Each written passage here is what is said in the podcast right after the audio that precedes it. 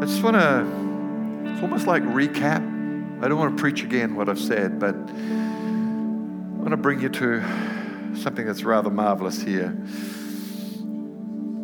On the first night, which was a little off the cuff because my iPad closed down, almost like an object lesson. You've got to be charged up when you come to church. Don't wait to do it in church. on the way to church, charge yourself. Pray in tongues on the way to church. You know that argument you have in the car every Sunday? Turn it into another language, a good language. but we talked about the coming of the Spirit. We touched lightly on the principle of restoration and that somewhere along in the church age, substitution happened. And we, because we lost touch, we, we had other forms trying to do the job.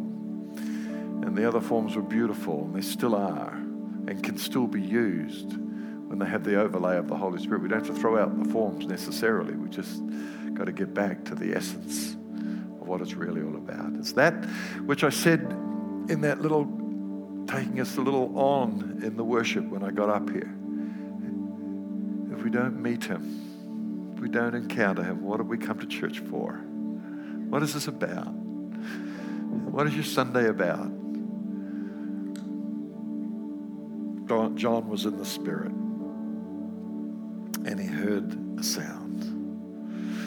Last night, I, I picked up this metaphor thing, you know, the blue flame. There's no theology in that. Flame could have been red, purple, blue, or white, doesn't matter. But I'm, I'm using a metaphor from a modern context to say the same things And that when the Spirit came, you know, uh, John the Baptist said Jesus would baptize you in the Holy Spirit and fire. There's an inescapable link with the metaphor of fire and the Spirit. When the Spirit came and the sound of God was in the place, tongues of fire appeared over the people. And then their tongue came out with the sound of the supernatural. There's, there's a tremendous weaving of metaphor. It could be called mixed metaphor, and and and thought about what the Holy Spirit does and who He is.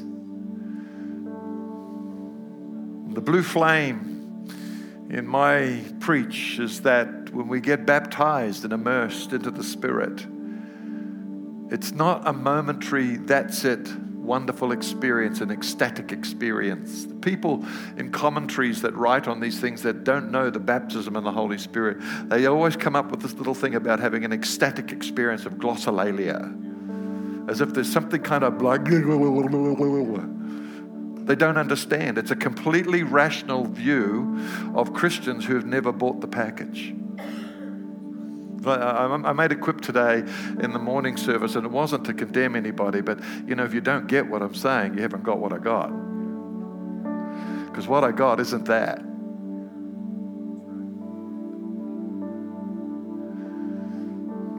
I didn't get a thing or an ecstatic experience. I, I, I got immersed into the personhood of the Holy Spirit. And, and, and, he's leading me to Jesus, and Jesus filled my gaze. And then Jesus said, I'm going to baptize you in the Holy Spirit. And, and next minute, we find the Holy Spirit is not an it, it's a him, an H I M. And we're running with fire again in a consciousness of Him. And in that immersion into Him, there comes a resident flame a tongue. It's so unlike any of the other gifts which relate to a specific demand or situation in which that gift is needed and called upon, but this one that sits resident in our life. We've got to use it. We've got to tend to it. I, I, made comments about if it's gone kind of into an orange flame, you know, it, it, it's not got enough gas. coming, coming to the church tonight, Alma was telling me he had to clean the, his own burner The thermocoupling gets dirty. And that's the thing that transfers the, the pilot light flame to the burner when you exert the gas. If that's not working, you can have this little flame flickering, little orangey flame, with a little bit of carbon or whatever.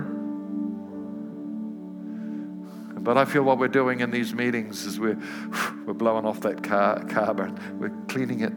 Any, any foreign objects that get on there, they'll burn and just, they'll ruin the flame. But we tend to the flame. I suppose in the Old Testament we would trim the wicks. And when we pray in tongues and we, we exercise singing in the Spirit and praying in the Spirit, we're trimming that wick. We're getting it back to blue, white hot. It's just a whiff of gas and it'll explode. When the need is there and we create demands upon, the healing gift flows, the prophetic gift. Come to church and expect to be involved. Find a way in your own culture for giving expression to the gifts. But it's all very well if you set up the structures or way of doing that if you haven't come with your blue flame.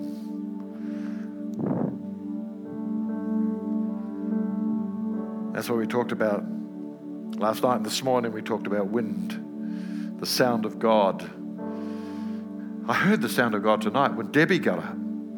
Debbie, you're on fire. No, truly, you know, this isn't this isn't your best friend giving out you the, the commendation of what he loves to do to you because you're such a good friend. But I, I could hear the fire in you.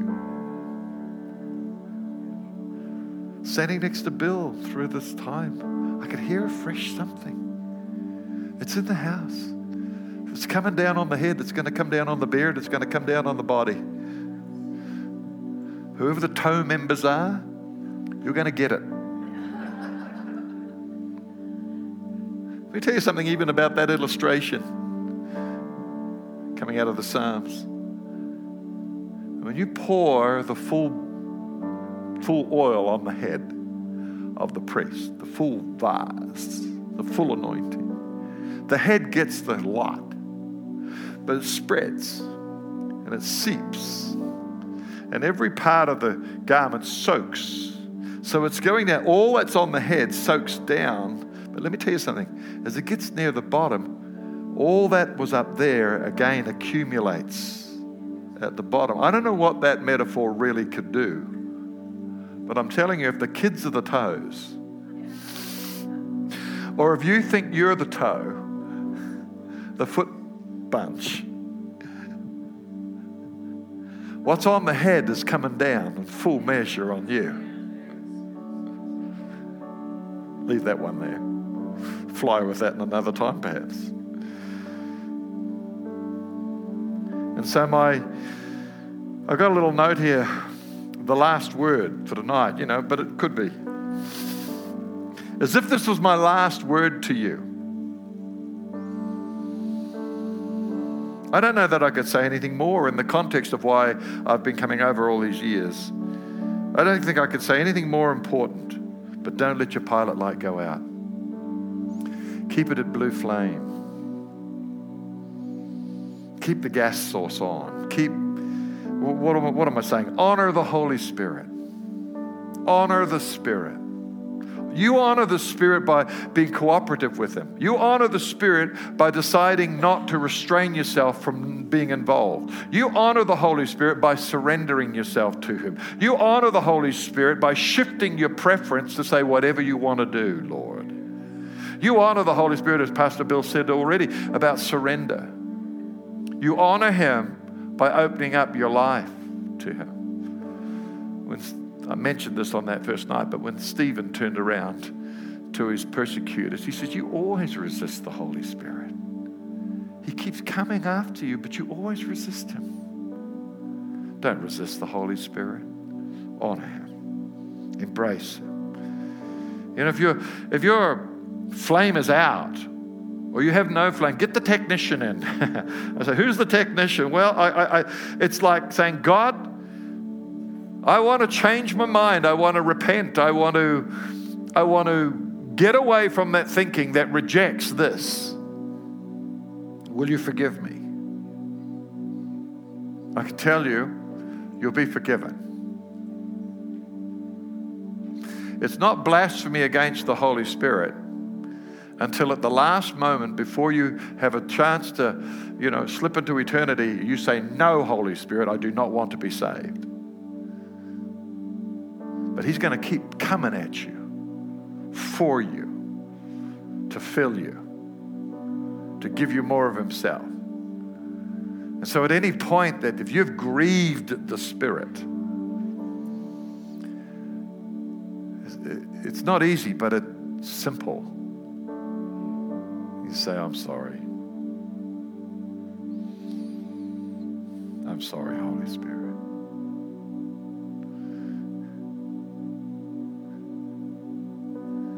I've seen people over the years who led a major antagonistic force in the church to split the church, to stop the church becoming charismatic. They split the church and threw us all out.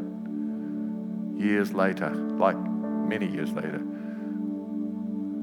these people, a generation ahead of me, came to me and said, We want to say sorry. We now are filled with the Holy Spirit and speak in tongues.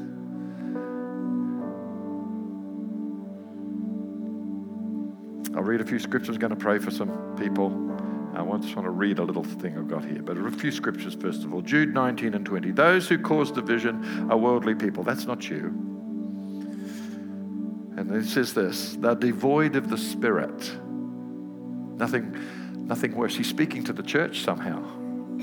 The people who shouldn't have been devoid of the Spirit were devoid of the Spirit. But he says, But you, but you, but you, beloved, building up yourselves in your most holy faith, praying in the Holy Ghost. You got the flame.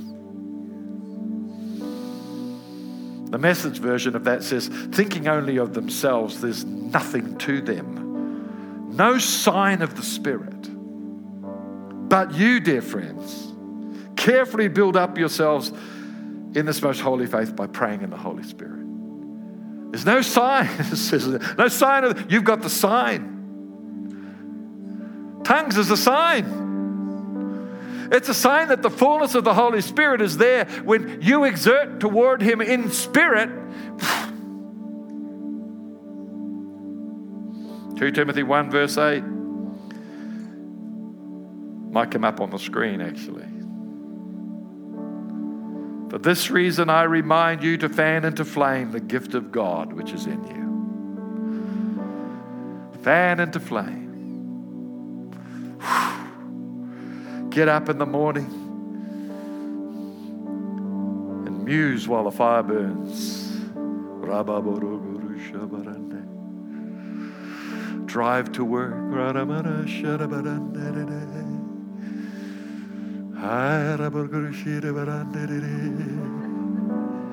Hmm.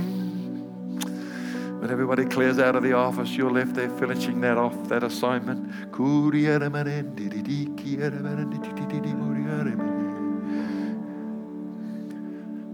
Making a cake. You don't even make cakes like that anymore. What are you doing about making a cake?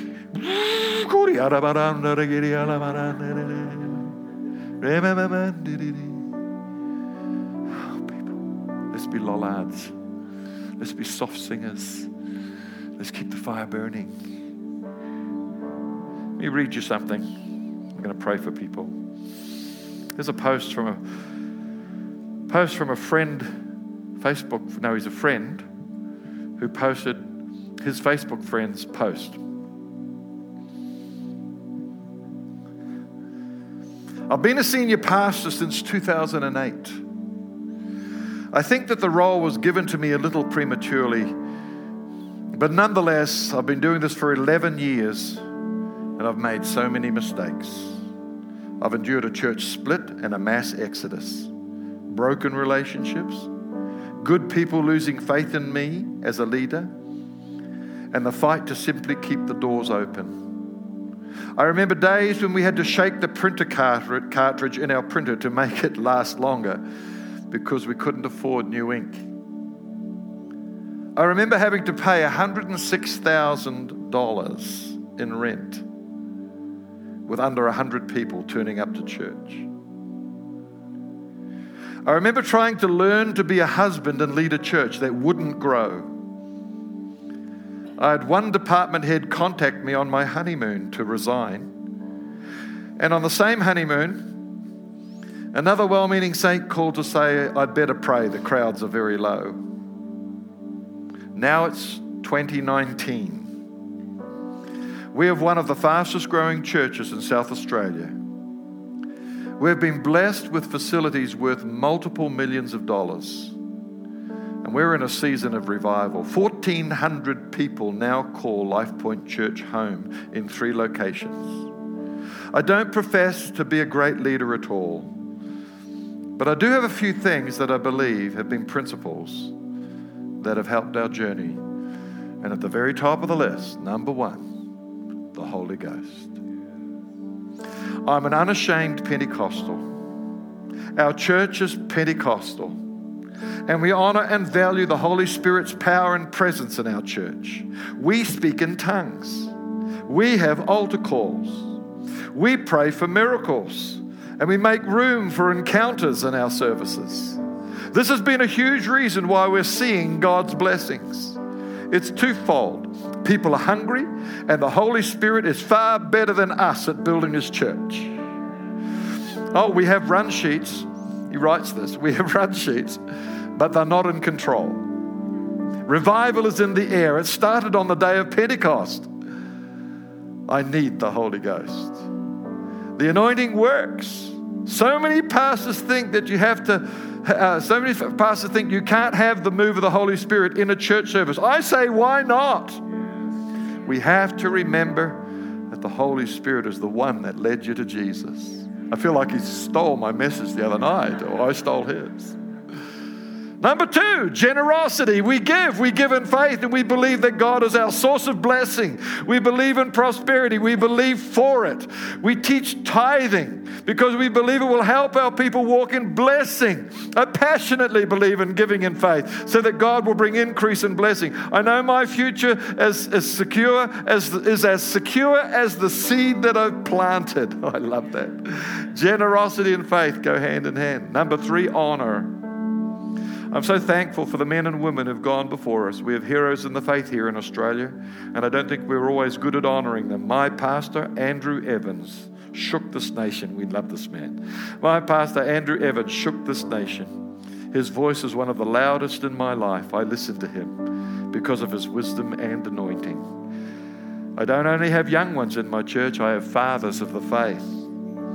This is a massive key for me. And number four, the final one people are everything. They deserve our love and respect. It's our staff's responsibility to love them, serve them, raise them up in the destiny that God has for them. Our people matter. We love them, and it's our joy to serve them. Seeing the lost saved and the saved established in Jesus is our mission and mandate. These are my musings. I hope they're helpful. Isn't that beautiful? But I loved his number one, the one in which he spent the most time Holy Ghost. Thank you, Father. Father, I pray that this church will be equally marked by these wonderful characteristics. And at the top, they will honor the Holy Spirit in ever increasing ways in this place. And that, Lord, it will be an inevitable result that the house will draw, that the noise will be noised abroad, the sound of God will get out of this place.